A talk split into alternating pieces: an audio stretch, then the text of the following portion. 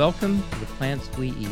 Join us as we investigate the surprising history, biology, and culture behind the plants that we use for food. I'm Jeff Gillman, director of the UNC Charlotte Botanical Gardens and plant history enthusiast. I'm Cindy Proctor, part time instructor from Central Piedmont in Charlotte, North Carolina, and a garden landscape professional. Are you still calling yourself part time because you're you're teaching what three classes I over know. there? I'm part time, though. Okay, At least that's what they call me. okay, but you're increasing the number of classes that That's you're right. teaching. That's right. so Because I like to talk. I never would have guessed. So this week we've got a uh, a plant that I've spent a lot of time with, a lot of time with, particularly as a graduate student down at, the University of Georgia. And this is a, a true Georgia plant, a true native to Georgia, and that is the pecan or pecan or whatever you want to call it. Pecan. I like to call it pecan just because I like to say pecan. Anyway, I'll stop there. we both will. It's just better if we do that. Uh, the pecan, of course, Native American food. Have you ever grown pecan? No, but my grandmother did. And how big? Do you know? First of all, do you know the variety she had? I don't because I was a little girl and she liked to grow walnuts and pecans in Kansas City. Mm-hmm. We always had, or she always had a dish where you had the crackers. Oh You yes, know, yes. And her thing was she wanted them available to bake because they were so expensive. Mm-hmm. And she grew up in the Depression. So, Right. Oh, it, pecans. Well, they've gone up and down in in right. cost over the years. Um, right now, we're at a relatively expensive phase. Right now, Which is may- what you think. that may change. Which What's is expensive? see, I can't. I don't know the actual numbers. So it's like three dollars for half a cup. Three dollars for half a cup. Wow. Yeah, chopped pecans. So wait, how much is it to make a pecan pie then? I don't want. to. Let's grow a tree. I mean, I, a lot. well, pecan. You know what they used to say. that What the growers would say is that planting pecans now won't make you any money, but it'll make your kids a fortune. That's true because it and takes several years to bear fruit. Right. Oh, I actually, nuts. I've actually known some pecan breeders, pecan breeders. It takes between 15 and 20 years to get a decent crop. It Is takes it that long? Yeah, Well, a decent yeah. crop. a decent crop, Okay. right? You'll get you'll get a nut or two, um, around eight to 15 years, depending Okay. on the specific plant. They are grafted. There are there are a few different varieties. The ones that I'm most familiar with uh, include Stuart, Schley, Desirable, and Moneymaker. Those are what they're called. The old ones are Stuart and Schley, and there's also one called uh, Western Schley. Those are uh, thinner skinned pecans, and they used to be bred for, for thinness of skin, amount of meat. And by meat, we mean the, mean the inside. Uh, for you botanical nuts out there, this is not a nut. It is actually a drupe. In fact, walnuts aren't nuts, Right. pecans aren't nuts, hickories aren't nuts. These are all actually drupe. But we're going to call them the nut tree, not the drupe tree. We really, I mean, you know, uh, this is only for crazy botanical enthusiasts. Most of you out there are, you know, hopefully just listening to this because you're interested in the food part. So let's just forget about the whole not a nut thing. It's a nut. It's just, you know, botanically got this weird characterization. Okay. So it, it's actually the state tree of Texas. If you're looking at the two states that produce the most nuts, that, that'd be Texas and Georgia. But there's some production across most of the Southeast. One of the interesting things to me was that this tree actually does grow way up north. You, you can grow this tree in Wisconsin. Part of the problem with growing this tree in Wisconsin is that you're going to have a significant reduction in the amount of nuts that it produces, but it will go all the way up into Wisconsin. In fact, it would grow in Minnesota, but you get essentially no nuts, but it would deal with the weather up there. This is a huge tree, absolutely immense tree. Humongous. Humongous. I like that word, humongous. So let me give you give you a little bit of contrast here. So let's say you're growing apples. Apples are usually grown on a dwarf rootstock, as those of you who listen to our apple episode know. uh, with this dwarf rootstock, uh, you can fit as many as 1,200, sometimes even more plants per acre. That's 1,200 plants per acre. With a pecan, when it is at its full size, pecan will be about 12 trees per acre. So, I mean, just stark contrast in the number of trees you get per acre. These are 100 to 120 foot trees at maturity. They're just incredible. You know, we had them all over at NC State because I learned that NC State was established on an old pecan farm. Was it really? Yes. Neat. So they had them all over the place. Okay, fantastic. Yes. It'd be interesting. They probably actually know what varieties they are then if they have Uh, you're right. It'd be interesting to know. Okay, I'll find out. For And you. these are 100, 200, 250 year old trees. They can live that long without too much trouble. You might wonder about harvesting nuts from a tree like this. Well, first of all, let me let me let me back up a little bit. You know, in this podcast, we've talked a lot about plants that give a tremendous amount of yield per acre. This is not a plant that has a tremendous yield per acre. On an acre, you can expect between 1,000 to 2,000 pounds, and that's unshelled, of uh, of pecans, and really, in terms of nutritive value, it'd be considered relatively low. This isn't a, a tree for a, a community that's starving. This is a what I'm going to call a luxury food. It- Okay, it fair enough. I mean, I is agree. that fair? It's a Mhm. luxury. We know that we don't need it because shoot, there are enough people out there with allergies to it that that- Sure. that, can't eat it. By the way, I, I didn't point this out at the beginning. I do think pecans are absolutely delicious. They are. Oh my gosh. I mean- I I have I had walnuts the other day. I'm just no, no, no. they're too dry. They I- just don't the cut it. pecan is the deal. Yeah. Especially pecan pie. Pecan pie. Do you know pecan pie can have a pound and a half of nuts? I, I think uh, did I say that? They can have a pound and a half of nuts. And um, have you ever had a shoofly pie? Yes. It seems that like every they're from Pennsylvania, aren't they? exactly. They're from Pennsylvania. You're I'm impressed I knew from. that. I, I am really impressed. Okay. it's a, it's very much a um, an Amish uh, thing, uh, Mennonite. Anyway, um, the, interesting things to me is that I, I think that every um, area of the United States has its own little like special too sweet pie, and the pecan pie would be the too sweet pie of the South, and the you know the uh, shoofly pie would be the too sweet pie of the North. And actually, they're roughly similar. Yeah, go ahead. St. Louis is uh, the gooey butter cake. Oh, okay. What what is It has nothing to do with pecans or anything. Sorry. It's just, important- just made me feel nostalgic for a minute.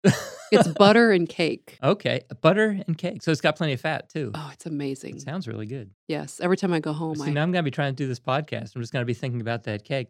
Um, the so with this, um, it, it's back up here. But get back to the science. Okay. Okay. All right. Here we go. So there are a few interesting things about pecan production. First of all, with this 100, 120 foot tree, you may wonder how you get the nuts down. and I have experienced this firsthand. okay. Because of your research? Because of my research. Okay. Um, so let me tell you about the first part. The second part could be a whole long story, but I'm going to shorten it. So the first part is how you get the nuts down. They have this immense shaker. It's called a shaker. Yeah, Mhm. very scientific word. Basically, this tremendous truck with this huge arm. The arm grabs around the stem of the pecan tree and just shakes it like you can't believe. The Just this- arborist in me it is goes is and the tree goes back and forth and these nuts fall and if you're standing under it which you wouldn't want to be actually anyway around this because of the noise and the but if you're standing under it a nut would fall on your head and it would really hurt then after they shake it they come through you know those kind of old fashioned they'll call them vacuums but they're not really a vacuum like a whisk brush with this Mhm. spinning Mhm. um brush that kicks stuff back into your your dust catcher you know what i'm talking about Yes. you you used to run them across tables to pick up dust. You run them across the floor. They're not a vacuum. They just kick stuff up into this basket. Well, it's like an immense one of those that's pulled behind this tractor. And so they pick up these pecans and kick them into the back at high speeds. Well, I was sampling pecans for this particular insect damage, and I was standing in the back of this with these pecans flying into my body and head. And let me tell you, I, I spent about, I, th- I thought this was a reasonable idea to get these nuts to sample them. Spent about five minutes there and I came out of black and blue. Anyway, it's absolutely awful. I'd never do that again. what we do for research. What we do for research. right. uh, there are some people out there who really sacrifice for research. And after that, I can say that I am indeed, indeed one of them. Uh, also, trees do go through a two year cycle. So, this is a natural cycle. And they actually select for trees that don't go through this Mhm. two year cycle. But what happens? You have an on year and off year. And one year, you'll get, let's say, 50 pounds per tree. And the next year, you'll get 10 pounds per tree. This is actually normal for many of your what we call nut trees. Again, hickories, walnuts, pecans, all of these trees typically go through this two year cycle. So the pecan is actually, I've been separating hickory and pecan, but the pecan is actually a type of hickory. And so it's, it's in the same genus. There are about 20 species of hickory. And uh, of them, I'd say that pecan is considered the most edible, the one you'd most want to have in your salad or in your nut mix. Mhm. But there actually are a number of other ones that, are- that are eaten, particularly in China. There are actually a few uh, edible hickory varieties in China, which is going to be important a little bit later. We'll, we'll get back to that. So, when I was working in pecans, uh, I spent most of my time, I, I was an entomologist back then. I I was spending most of my time dealing with insects. And, and one of the things that really affected me as I was working with these pecans was the realization that because a plant is native does not necessarily mean that it has fewer pests. The pecan tree actually has this tremendous number of insect pests, and actually, the pesticide load on pecan is crazy. I got to use, I, I had the opportunity to use what is considered to be the most acutely toxic pesticide um, that was ever used in uh, fields. Are you familiar with Temik or Aldicarb? No, Okay, well, it was Temik. I've heard of Temik. Yeah, Okay. very very toxic it's actually taken off the market in 2010 you could still use up your stores reintroduced just a few years ago, but not for pecan. This stuff is so toxic. And, uh, you know, I'm going to report what somebody else said to me. I don't know if this is true, but I know this stuff was hot. If you used it in grass around the pecan fields and then tried to walk barefoot through there the next morning, the dew in the grass would contain so much of this product that would go through your feet, and you wouldn't make it 100 yards. Wow. Now, uh, there were farmers I knew who I won't divulge now who would use this stuff illegally to get rid of deer. Um, you'd put it near a plant that you knew the deer would eat. It was very soluble in water. It would go up into the plant, and the plant would become very toxic and it would kill the deer when they ate it. Not only would it kill the deer, it would also kill the coyotes who came to eat the deer's body. Mm. Extremely, extremely toxic stuff. And of course, now they're using different chemicals to to replace those. Uh, Let's most hope of them, so, right? Well, let's hope so. Most of them not as toxic, but potentially just as environmentally damaging. Uh, this is, by the way, a, a nerve toxic, very dangerous stuff. It was only available as a granular. The idea being that a granular pesticide was safer than any kind of a spray. so, what was it used for? Like, what was the purpose? Okay, so it was a systemic, and as a Mhm. systemic, it went up and got into the leaves of the plant, making the leaves extremely toxic to insects. There are three aphids that attacked pecans. There's the green aphid, the black margined aphid, and the black aphid. Now, when you think of aphids on a plant, you typically think of a whole bunch on one area, and you think of a little bit of wrinkling of the leaf, but you think of a lot of aphids before they caused a problem. Well, that was the green aphid. The green aphid you could have a whole bunch of on a leaf, and it wasn't good for the leaf, but the tree could handle it. Black margined aphid, it could uh, you could get a large number on the leaf, not as many as the green, but a large number. Then there was the black aphid, and two or three black aphids on a leaf, just two or three aphids. And you know how small an aphid is. Right. That leaf would fall off the tree. It was crazy. I've never seen an aphid have such an extreme effect. But that's the reason they were using this product was to prevent major defoliation Well, from this. Uh, it's not a it's a plant pest. grown for food and livelihood. It's not a. It's not a a maple tree. No, you're exactly right. So we would protect this tree. Mhm. this is when I first started working with insects. And the first time that I started working with pesticides. So I, I talked with people who were working with Temik and I said, This stuff is is insane how toxic it is. Aren't you afraid that it'll get into the nuts? And the thing is, there's been a lot of research done on this, and the pesticide, like so many of our systemic pesticides, pesticides that go all through the plant for whatever reason, it simply does not get into the nut at any at detectable levels using normal equipment. So it's amazing to me that the leaves can be so incredibly toxic, and yet it doesn't get into the fruit in any significant. That makes me want to read. Like read more about Yeah, how. it's fascinating Yeah, stuff. okay. And probably not for this podcast, Right. But, re- but really, really interesting. The other interesting insects that affect this plant are ones that affect the nuts. And and for the most part, besides this black aphid, which was such a big problem, th- the insects that we were looking at that we were concerned about that were affecting the pecan trees included the pecan weevil, which has this incredibly, you've seen those weevils with the crazy long snouts. That's one of those is the pecan weevil, just crazy long snout. And then there would also be certain stink bugs which could infest the nut and also create quite a problem. So there were actually a number of insect pests that would cause problems on pecan, and they'd have all kinds of ways to detect um, whether the whether the pecans were healthy or not. hmm Um, one of them being simply cracking it open. And cracking shells open is another whole big thing. Um, they have all these machines that have been invented to automatically crack nuts open because uh, we like to have the meat without. We're we're uh, we're spoiled here.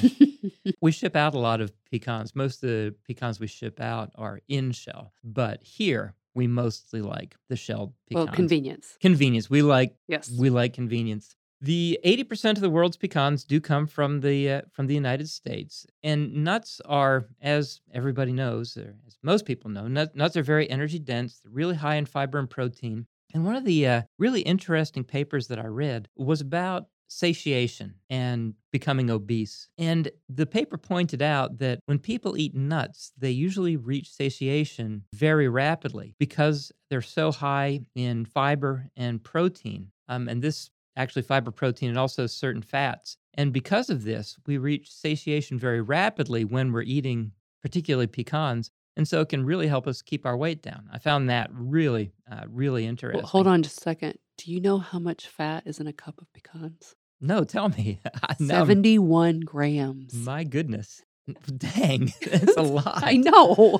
And actually, they were somewhat lower in protein they were. than I thought they were. That's right. And I saw, I was interested, and I only looked that up because I eat more fat than anything else. Boy, that would take care of my whole daily It, it- need it right does, But there. they're healthy fats. Yes. They're No, no, fats. I'm okay with that. And, it just was uh, a whole cup. Could I I'm eat a whole saying that cup? they're I'm saying they're lower in protein. They certainly are a good source of protein. They're just not that great source of protein Mm-mm. that I thought they were. Peanuts would be. So I think it was uh, like nine grams, seven grams for that whole cup of Right. protein, which isn't a lot, but you have all that fat. Maybe that would sustain Right. you. Have you ever eaten a whole cup of pecans? No, but I kind of want to now. If they were candied, maybe. Oh, well, certainly. but I might, I might do that one day. so, so pecans again. Pecans are from the uh, the United States. I should say they're from the West because indeed there are some pecans that grow down in uh, in Mexico. But as I stated before, pecans are actually a type of hickory nut. And you know, hickories are extremely popular in China. Did you did you know that? No. Okay, so so hickories are actually quite popular in China. Now, something happened recently which was really interesting, and that is that around 2000, China hickory producers really couldn't keep up with the demand. In 2000, China imported less than 100,000 pounds of pecans. You see, China discovered pecans and found that they were a really good replacement for their hickory nuts. So in 2000, China imported 100,000 pounds of pecans. In 2012, they imported somewhere in the range of 100 million pounds. In 2017, they imported almost $304 million worth of in shell pecans. Almost a third of the pecans produced in the United States go to China. Now, how, how are they sold in China? It's kind of interesting because they're not it's not the way you'd think. They roast the pecans in shell then they'll crack them and then they'll put them in a brine solution and then um, and then roast them in the shell as the nut is heated. That sounds amazing. it doesn't it? It actually sounds a little bit like those in shell salted peanuts Yes. except done with a pecan. Apparently they'll sometimes also they're also shelled and soaked in a flavored solution um, before they're packaged and sold to consumers to get some flavor in there all right, now, so all this is pretty neat. China getting a third of our pecans, big demand, uh, raises the price for us here in the United States, obviously. But this whole dynamic is going to change. You know how recently uh, we're going through some tariff wars yes, right now? I was just China? thinking of that when you were telling me this. Well, things have changed over the years. When they started out, um, nuts were or pecans were taxed around 24%. Over the years, that went down to about 7%. That is about to change. China is going to be putting a tariff on American nuts, and they're going to hit us where it hurts. China's going to be putting a 47% Wow. tariff on our pecans. Let's go to Costco. I know we need to. We need to. Well, once they the thing is, once they put this tariff on the American nuts, pecans are going to drop in price Yeah. for us. So that'll be that'll be nice. But we have to buy more to help the pecan farmers with their volume. Uh, Off we go. Yeah, we're, we're headed to Costco right after That's this. right. So what I want to know from you at this point: pecans. Do you want one in your backyard? well, I would for nostalgic reasons, but they're kind of trashy. They are trashy. They're a little trashy tree, and in, and in an urban trashy- area, you know, it's not always desired. And By trashy tree, um, what we mean is that it, it drops a lot of leaves, and not only does it drop a lot of leaves, it drops a lot of nuts. yes, And here's the that thing that aren't about, worth. that aren't eat. worth yes, Yes. exactly even if you plant let's say you plant even a desirable variety let's say you plant a, a Schley i like Schleys let's say you plant a Schley if we're out in the field with in in a uh, in a treated orchard probably 95 to 98% of those nuts are going to be absolutely pristine perfect in your backyard. Well it's going to vary place to place. It depends on pressure but i'd say 50% is a pretty good haul if 50% of your nuts are good pristine. Well, if I had several acres, for sure, I'd have a couple of pecan trees, but Yes. not 0.25 acres. Yeah, and I'm on Yeah. about the same Yeah. size lot, and on 0.25 acres, I could not see having a pecan tree because it would literally take up. It would be the tree in the yard, Right. And it's got decent fall color, you know. and then all those leaves fall. yes. All the leaves leaflets. fall. Leaflets. It's true; they are leaflets. all the leaflets fall from your 120 foot tree. But you know, but you know, it has it, it grows in versatile soil. I mean, Mhm. it it's really easy to grow Yeah, if you wanted to. If you weren't like us and being a little pessimistic about it, but it's really easy to grow. But it does take a long time to bear. I keep wanting to say fruit, bear nuts, bear drupes. it, it, it does. Um, One of the things that my wife treasures actually are, are nuts from her grandparents' trees, when Mhm. from when they were in Mississippi. Mhm. And it's really neat to have a, a grandparents' home with with pecans in it. And I honestly wish that I had enough land so that I could plant a pecan and have that available for my kids and my grandkids in the future That to come wouldn't and be a bad idea. Yeah, that would be good. Have a legacy. right. But right now, that's you know on again 0.25 acres. You know what's interesting is uh, a small tree, even though that's a large tree, but you could consider it to be a legacy tree. Have you ever planted legacy tree? for other people, I have. Yes. but not so this for- could be a myself. legacy tree. For sure, it could, and it's a it's a great tree. It is a great tree. Um, And as you said, you know, there's so many plants they talk about. They talk about native plants doing well on Native American soil, and actually, that's kind of bold because of the way we've ruined the ground well, that's true. over the years. hmm It, but that is true with the Mhm, pecan tree. hmm It it's really a, a lovely tree that can fare well uh, under many many different conditions that we have created. It can do well in lousy soil. You're kind of making me want to plant one now. I believe the moneymaker is a, a slightly smaller okay. so you might Well, so you would, I would plant them bare root though, if you want to. And there's wonderful uh, mail order places like Stark Brothers yes, uh, who offers it, and they and they teach you about it. Do you need? Don't you need two for pollination though? Um, so yes, generally speaking, this is a tree that needs cross pollination. Not always, but generally speaking, it is uh, something known as monoecious, which means it has separate male and female flowers on the same plant. But on the same plant, the male will rarely fertilize the female. So you need two different trees to cross pollinate. That's fascinating to me. Isn't it neat stuff? Yes, it's neat. It is. A, it is a neat tree. It's a. It's a really. If I had more land, I would really. Well, I'm glad you uh, recommended we talk about it today. I li- I enjoyed I, it. I am too. It's a it's a fun plant. One one that's worth trying out. And honestly, it is it is my favorite nut. Well, my favorite drupe posing as a nut. How about that? Well, thank you for listening to the Plants We Eat. This has been a production of the University of North Carolina at Charlotte Botanical Gardens, the Isle Group at University of North Carolina at Charlotte, and the College of Liberal Arts and Sciences. Thanks for listening, and we'll talk to you next week.